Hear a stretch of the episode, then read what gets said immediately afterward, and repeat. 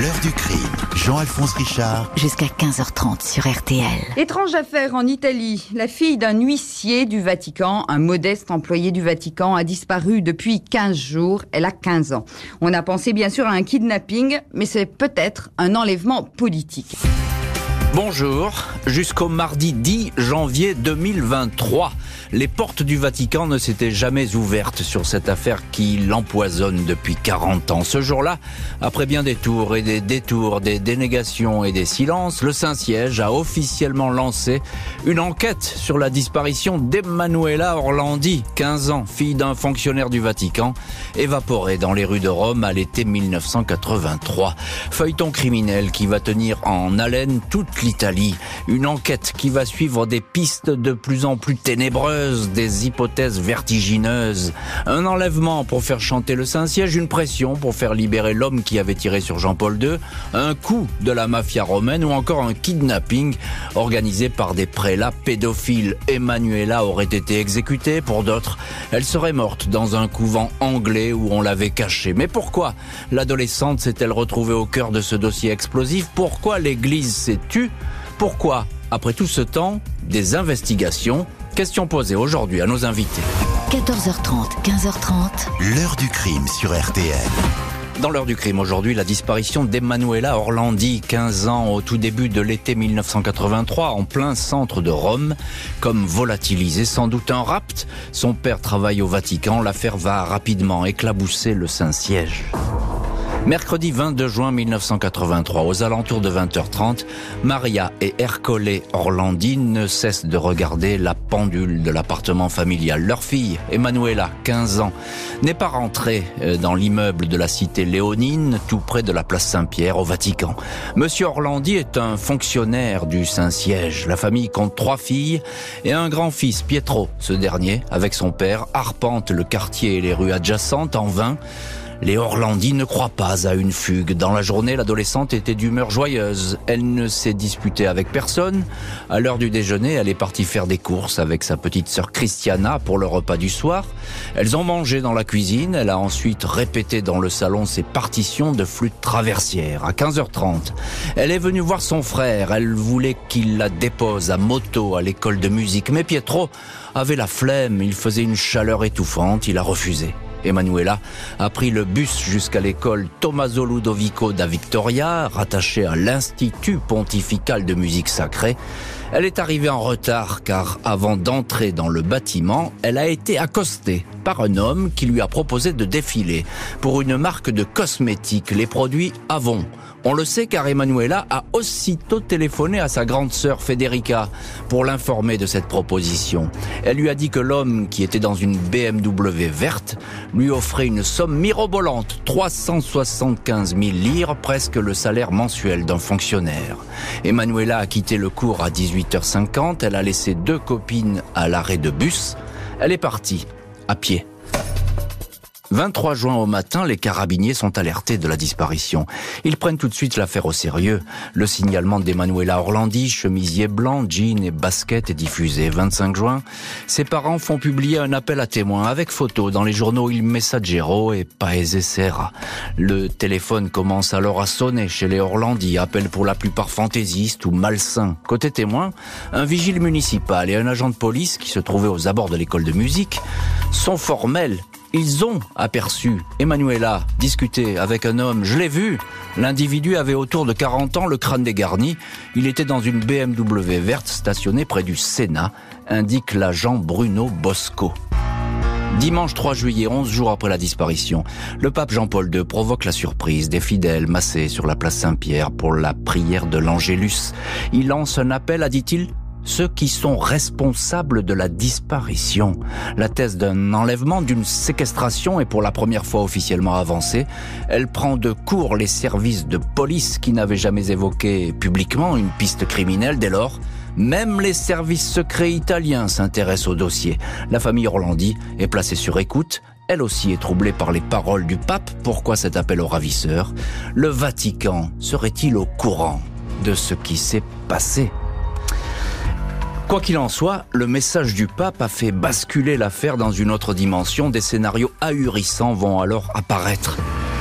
Mardi 5 juillet 83, deux jours après l'appel du pape au ravisseur, un homme au fort accent anglo-saxon et qu'on va surnommer l'américain contacte la salle de presse du Vatican. Il affirme être l'un des ravisseurs d'Emanuela Orlandi. Elle sera libérée, dit-il, en échange d'Ali Aksa, l'homme qui a tiré deux coups de pistolet sur le pape Jean-Paul II deux ans auparavant sur la place Saint-Pierre. Le Vatican a 20 jours pour libérer Aksa, présenté comme l'un des membres des Loups Gris, une organisation d'extrême droite turque. Faute de quoi, l'adolescente sera tuée. L'Américain contacte aussi la famille et une agence de presse. Le juge estime la piste fantaisiste car même si l'interlocuteur fait écouter une voix de jeune fille qui semble effrayée, impossible de savoir s'il s'agit de la voix de l'otage. L'Américain poste tout de même la photocopie de la carte scolaire d'Emanuela. Il ne cesse de téléphoner. La police localise un appel dans un bar du centre-ville, mais elle arrive trop tard. Le secrétaire d'État du Vatican, le cardinal Casaroli, est désigné comme intermédiaire, mais ses tractations secrètes vont faire long feu. La famille Orlandi est submergée d'appels. L'un d'eux retient l'attention de la police. Un dénommé Pierluigi indique avoir aperçu Emanuela qui se déplacerait avec son étui à flûte avec une autre adolescente disparue un mois auparavant, Mireia Gregory. Emanuela serait en fugue, se ferait appeler Barbara et aurait fait couper ses cheveux très courts, précise le témoin Pierluigi. Elle lui a dit qu'elle travaillait comme mannequin pour des produits de beauté. Un patron de bar de Romain confirme qu'une Barbara ressemblant à la fille Orlandi a fréquenté son établissement. Elle n'a pas donné son vrai nom, mais lui a dit qu'elle allait rentrer chez elle. 3000 affiches avec la photo d'Emmanuel Orlandi et en grandes lettres le mot scomparsa disparu fleurissent dans les rues de Rome. Elles vont y rester des années, régulièrement renouvelées par les proches de l'adolescente. Aucune trace d'Emmanuela, comme effacée des rues de Rome. 11 juillet 2005, 22 ans après la disparition, un coup de fil anonyme lors de l'émission sur la Rai 3 l'émission Qui l'a visto, le perdu de vue italien, fait ressurgir l'affaire. Si vous voulez en savoir plus sur Emanuela Orlandi, allez voir La tombe de De Pedis. Enrico De Pedis, assassiné en 1990, n'était autre qu'un mafieux romain, le boss de la féroce bande de la Maliana. Surprise, il a été enterré à la basilique Saint-Apollinaire, réservée aux dignitaires du Vatican. L'enquête va se focaliser sur cette piste.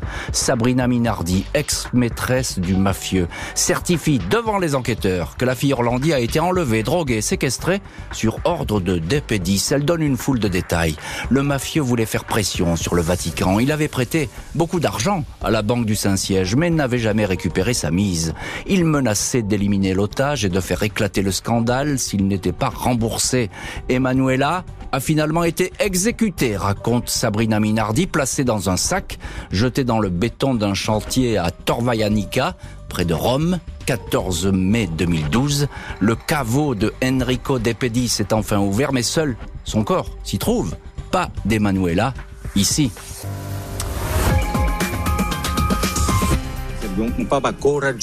Il nous faut un pape courageux parce que j'en suis sûr, il sait lui ce qui s'est passé. Il suffit d'un peu d'humilité ou d'un peu de courage pour faire éclater la vérité.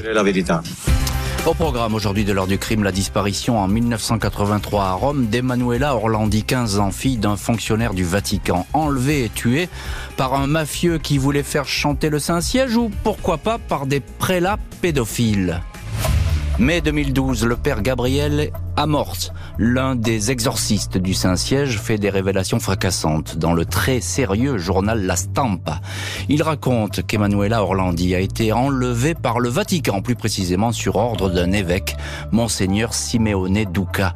Ce prélat décédé aurait été à l'époque le grand ordonnateur de fêtes sexuelles, des orgies à l'abri des regards, dans les alcôves du Saint-Siège. Propos confirmés par un ancien membre de Cosa Nostra. Ce dernier explique que l'adolescente est morte au cours d'une bacchanale suite à une overdose de stupéfiants. Son corps serait enterré au Vatican. La justice estime que ces propos, même s'ils émanent d'un intellectuel religieux, ne sont pas étayés.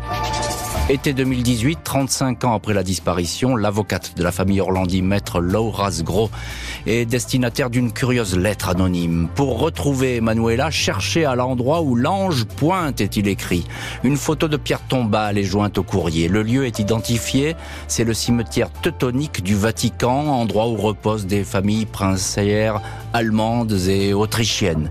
Un an plus tard, le Vatican autorise l'ouverture des caveaux des princesses. Sophie von Hohenlohe et Charlotte Frédéric de Mecklenburg. Les tombes sont vides, les ossements des deux femmes avaient depuis longtemps été transférés vers d'autres sépultures. Le corps d'Emmanuela n'est pas ici. D'autres fouilles vont être menées dans deux ossuaires. L'entêtement des Orlandis va finir par payer. Le Saint-Siège, bien tardivement, va ouvrir une enquête. Mardi 10 janvier 2023, le procureur général du Vatican, Alessandro Didi, annonce l'ouverture d'une enquête sur la disparition d'Emanuela Orlandi, comme le demandait en vain depuis des années la famille de la disparue. Trois juges vont se pencher sur les archives du Saint-Siège concernant Emanuela et Mireia Gregori, l'autre adolescente enlevée à la même époque à Rome. Le pape François aurait incité la justice vaticane à ouvrir le dossier. L'avocate de la famille, Laura Sgro, dit être dans l'inconnu avec cette annonce. Nous allons demander une audience au procureur, car jusque-là, le Vatican n'a rien fait. Pietro Orlandi, le frère aîné d'Emanuela, a toujours subodoré que la disparition de sa sœur était le fruit d'une sombre affaire d'intérêt, crime organisé, église et politique. Sa malheureuse sœur, citoyenne du Vatican, aurait servi de monnaie d'échange et objet de chantage. Pietro Orlandi se souvient avoir été troublé en mars 2013 après avoir assisté à une messe du pape François dans une petite église romaine.